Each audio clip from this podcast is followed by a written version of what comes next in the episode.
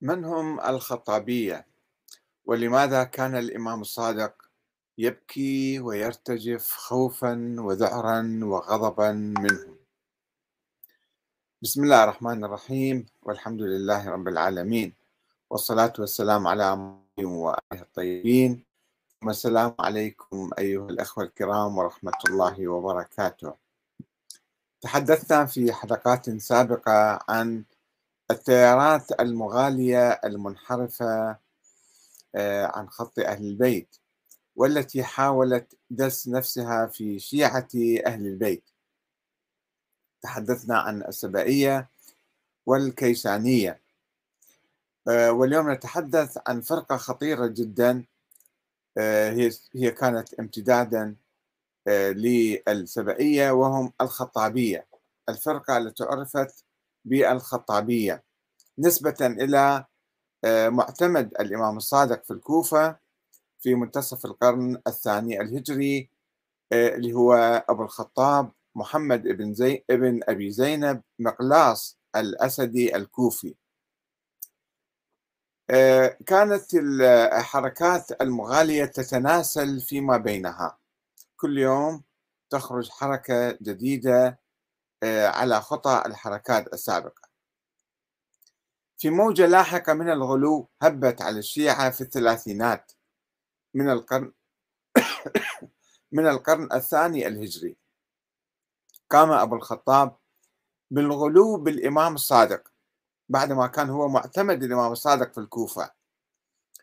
وقام باستلهام بعض أفكار الحركات الشيعية المغالية السابقة كالكيسانية والبيانية والسبائية كفكرة تفسير الدين بالرجال التي أضلت بعض الشيعة ودفعتهم للاكتفاء بحب أهل البيت فقط والاكتفاء بهذا الحب عن العمل بطاعة الله. وتطور أبو الخطاب في مقولاته الباطلة فادعى علم الإمام الصادق بالغيب ونزول الملائكة عليه. وتحدثهم معه. وأنه محدث يعني الإمام الصادق محدث الملائكة كانت تحدثها ثم تطور إلى القول بأن الأئمة أنبياء. الإمام الصادق نبي وما دام ينزل عليه وحي فصار نبي هذا. وأن الأئمة عموما هم أنبياء. ثم تطور في مرحلة لاحقة آه، إلى ادعاء الألوهية للإمام الصادق تأليه الإمام الصادق. وتفسير هذه الآية وهو الذي في السماء إله وفي الأرض إله بأن إله الأرض هو الإمام. يعني يلعب بالآية الكريمة. وادعاء النبوة لأبي الخطاب عن الصادق. قال الإمام الصادق الله وأن النبي ماله وأنه رسول من قبله. ثم ادعى بعد ذلك أنه من الملائكة وأنه رسول الله إلى أهل الأرض والحجة عليهم. وقام الخطابية جماعته حوالي يعني ليسوا كثيرين بالحقيقة حوالي سبعين مئة واحد كانوا ليس أكثر من ذلك. آه، قام هؤلاء الخطابية في الكوفة بالتلبية باسم الإمام الصادق. لبيك يا جعفر بن محمد لبيك. وذهب بعضهم إلى المدينة وهتفوا أمام الإمام الصادق. لبيك يا جعفر بن محمد لبيك.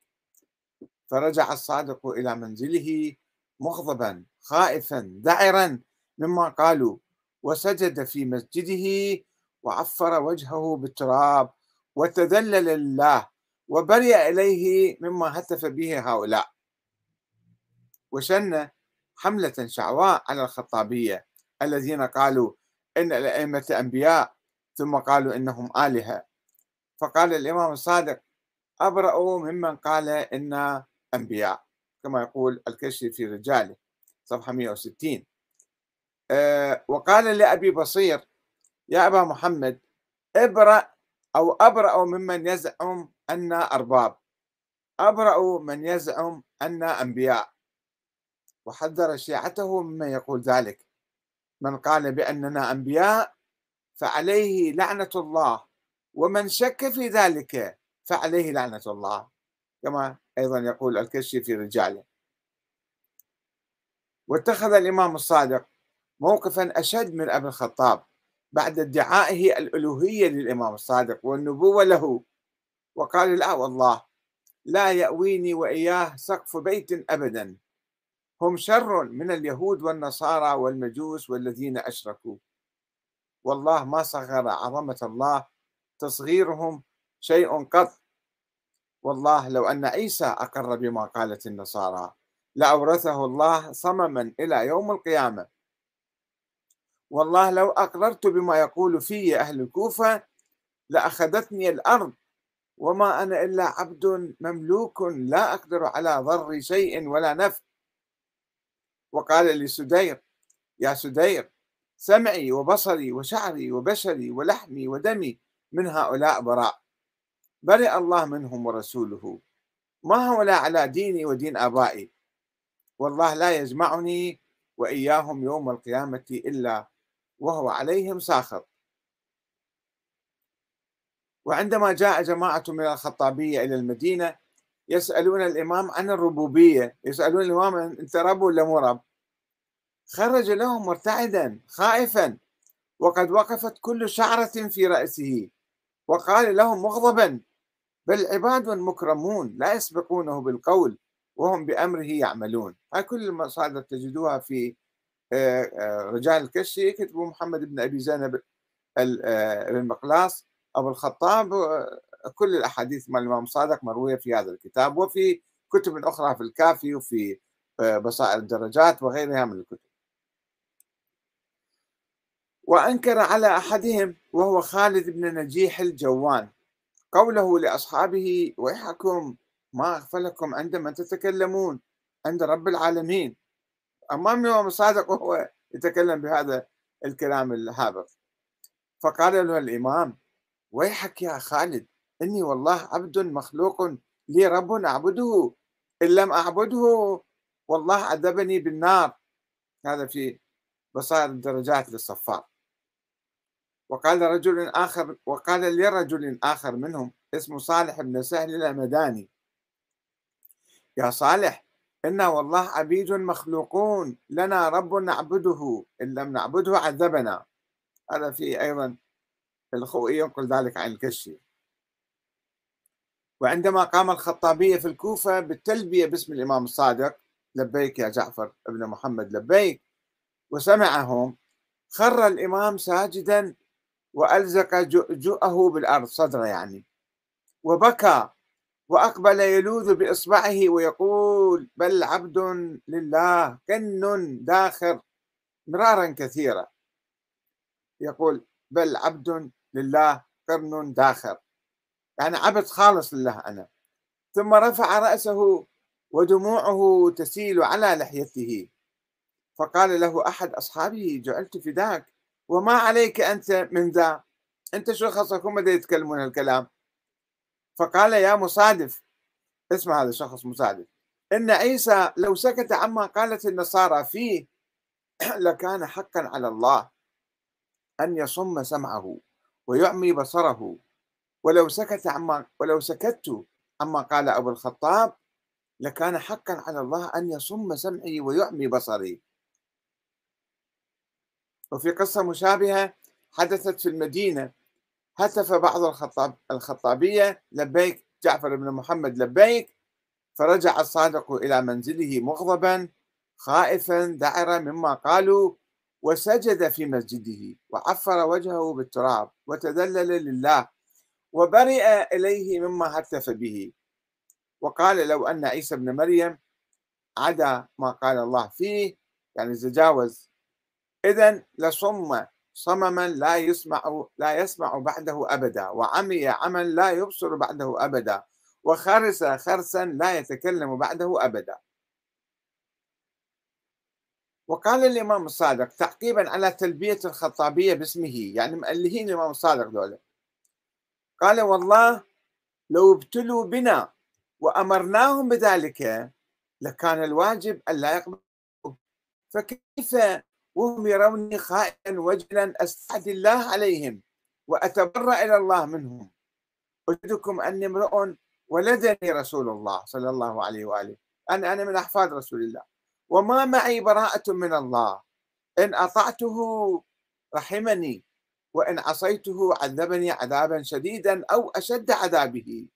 كما ينقل الخوئي في معجم رجال الحديث. وأضاف الإمام الصادق يا رب برئت إليك مما ادعي في مما ادعى في الأجزع عبد بني أسد. أبو الخطاب خشع لك شعري وبشري. عبد لك ابن عبد لك. خاضع دليل. ثم أطرق ساعة في الأرض كأنه يناجي شيئا ثم رفع رأسه وهو يقول أجل أجل. عبد خاضع خاشع دليل لربه. صاغر راغم من ربه خائف وجل. لي والله رب أعبده لا أشرك به شيئا. ما له؟ أخزاه الله. هذا أبو الخطاب. أخزاه الله وأرعبه ولا آمن روعته يوم القيامة. ما كانت تلبية الأنبياء هكذا ولا تلبيتي أنا ما كنت ألبي هكذا ولا تلبية الرسل. إنما لبيت لبيك اللهم لبيك لبيك لا شريك لك. هذا المجلس أيضا ننقل هذا الكلام في بحر الأنوار. وقام الإمام الصادق بلعن أبي الخطاب ولكنه حاول الالتفاف على لعن الإمام له وبراءته منه بتأويل كلامه. إجوا الشيعة قالوا الإمام الصادق يلعنك ويتبرى منك ومستنكر كلامك. فقال أن الإمام يريد رجلا آخر في البصرة. دائما يستخدمون هذه التقية كغطاء لتمرير آه، خرافاتهم وأساطيرهم وغلوهم وكفرياتهم. فقال إن الإمام يريد رجلا آخر في البصرة يسمى قتادة البصري ويكنى بأبي الخطاب. مو أنا أبو الخطاب ذاك اللي في البصرة. راحوا رجعوا الناس الإمام الصادق يقولون له هكذا يقول. ولما نقل إلى الإمام الصادق تحريفه لكلامه. قال والله ما عنيت إلا محمد بن مقلاص ابن أبي زينب الأجدع البراد عبد بني أسد. ومع ذلك إجوا قالوا له ها الإمام صادق حدد اسمك أنت بنفسك بنفسك بكنيتك باسمك وبلقبك قال آه مع ذلك حاول يعني يحرف كلام الإمام الصادق. هكذا كانوا الشياطين حقيقة. يعني ملتفين حول الإمام الصادق ويدعون أنه هو مشيئته وهم يتآمرون على الإمام الصادق وعلى أهل البيت وعلى التشيع وعلى الإسلام. فقال أبو الخطاب إن أبا عبد الله يعني الإمام الصادق يريد بلعنه إيانا في الظاهر أضدادنا في الباطن. هو إذا عنا إن بس هو مو قصده إن الظاهر والباطن. يريد بلعنه إيانا في الظاهر أضدادنا في الباطن. وتأول قول الله تعالى وأما السفينة فكانت لمساكين يعملون في البحر فأردت أن أعيبها وكان وراءهم ملك يأخذ كل سفينة غصبا بأن السفينة يعني أبا الخطاب وأن المساكين أصحابه وأن الملك الذي وراءهم عيسى بن موسى والي الكوفة العباسي. هذا يريد ياخذ السفينة مالتنا. شلون يلعب على على على كلام الإمام. هذا في حياة الإمام. يعني إحنا الآن جاينا في التراث طويل عريض من 1400 سنة. ولسنا متأكدين من من هذه الأحاديث لأنه كانوا يزورون يقلبون ويغيرون و ويفترون على الأئمة في حياتهم والأئمة يحاولون يتبرؤون من عندهم وهم داسين أنفسهم في صفوف الشيعة. لذلك حرص الإمام الصادق على تأسيس منهج واضح لشيعته يقوم على الالتزام بالكتاب والسنة ودعاهم دعا الشيعة لرفض أي مقولة تنسب إليه إذا كانت تخالفهما والضرب بتلك المقولة عرض الجدار وبذل جهدا كبيرا طوال حياته. في مكافحة الغلاة ومقولاتهم الشيطانية. فحذر شيعته منهم قائلا احذروا على شبابكم الغلاة لا يفسدوهم.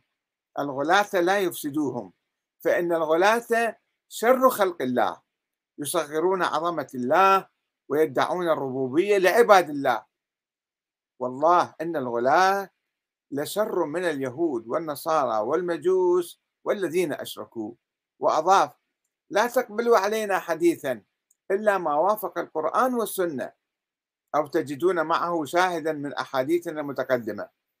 فإن المغيرة ابن سعيد هذا واحد من دول المتآمرين أيضا الغلاة فإن المغيرة ابن سعيد لعنه الله دس في كتب أصحاب أبي الإمام باكر أحاديث لم يحدث بها أبي. كان يأخذون الكتب ويكتبون بها يزيدون عليها. فاتقوا الله ولا تقبلوا علينا ما خالف قول ربنا تعالى وسنة نبينا محمد صلى الله عليه وآله. فإن إذا حدثنا قلنا قال الله عز وجل وقال رسول الله ما عندنا شيء أكثر من هذا. ولكن هؤلاء يفترون علينا الكذب. وأضاف الإمام الصادق كان المغيرة ابن سعيد يتعمد الكذب على أبيه.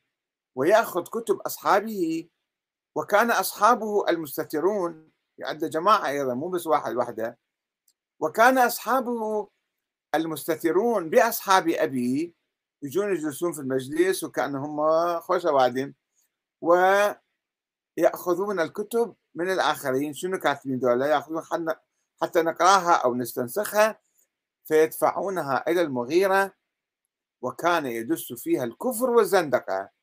ويسندها إلى أبي يسندها الإمام الباكر ثم يدفعها إلى أصحابه ثم يأمرهم أن يبثوها في الشيعة. فكان ما كان فكل ما كان في كتب أبي من الغلو فذاك مما دسه المغيرة ابن سعيد في كتبه. هذا أيضا آه، الشيخ أسد حيدر يذكر ذلك أيضا في كتاب الإمام الصادق والمذاهب الأربعة المجلد الثاني صفحة 381 وأكد ذلك قائلا الإمام الصادق إنه هذا المغيرة بن سعيد كان يكذب على أبي فأذاقه الله حر الحديد يعني انقتل. وقال أيضا لعن الله المغيرة بن سعيد إلا المغيرة كذب على أبي فسلبه الله الإيمان. وإن قوما كذبوا علي ما لهم؟ إيش بيهم ذول؟ ليش يكذبون علي؟ متعجب الإمام الصادق. أذاقهم الله حر الحديد الله يقتلهم يعني يدعو عليهم الإمام الصادق فوالله ما نحن إلا عبيد أو عبيد الذي خلقنا واصطفانا. ما نقدر على ضر ولا نفع على ضر ولا نفع. وإن رحمنا فبرحمته وإن عذبنا فبذنوبنا. والله ما لنا على الله من حجة ولا معنا من الله براءة. وإنا لميتون ومقبورون ومنشورون ومبعوثون. وموقوفون ومسؤولون. الله يسألنا يوم القيامة. ويلهم ما لهم؟ لعنهم الله. لقد آذوا الله وآذوا رسوله في قبره وأمير المؤمنين وفاطمة والحسن والحسين وعلي بن الحسين ومحمد بن علي صلوات الله عليهم. وها أنا ذا بين أظهركم لحم رسول الله وجلد رسول الله. أبيت على فراشي خائفا وجلا مرعوبا. يأمنون وأفزع. ينامون على فرشهم وأنا خائف ساهر وجل. أتقلقل بين الجبال والبراري. وأضاف الإمام الصادق لعن الله من قال فينا ما لا نقوله في أنفسنا. ولعن الله من أزالنا عن العبودية لله الذي خلقنا وإليه مآبنا ومعادنا وبيده نواصينا. وقال لعن الله عبد الله بن سبأ إنه ادعى الربوبية في أمير المؤمنين وكان والله أمير المؤمنين عليه السلام عبدا لله طائعا. الويل لمن كذب علينا الويل لمن كذب علينا. وإن قوما يقولون فينا ما لا نقوله في أنفسنا نبرأ إلى الله منهم نبرأ إلى الله منهم. هذا أيضا في رجال الكشف.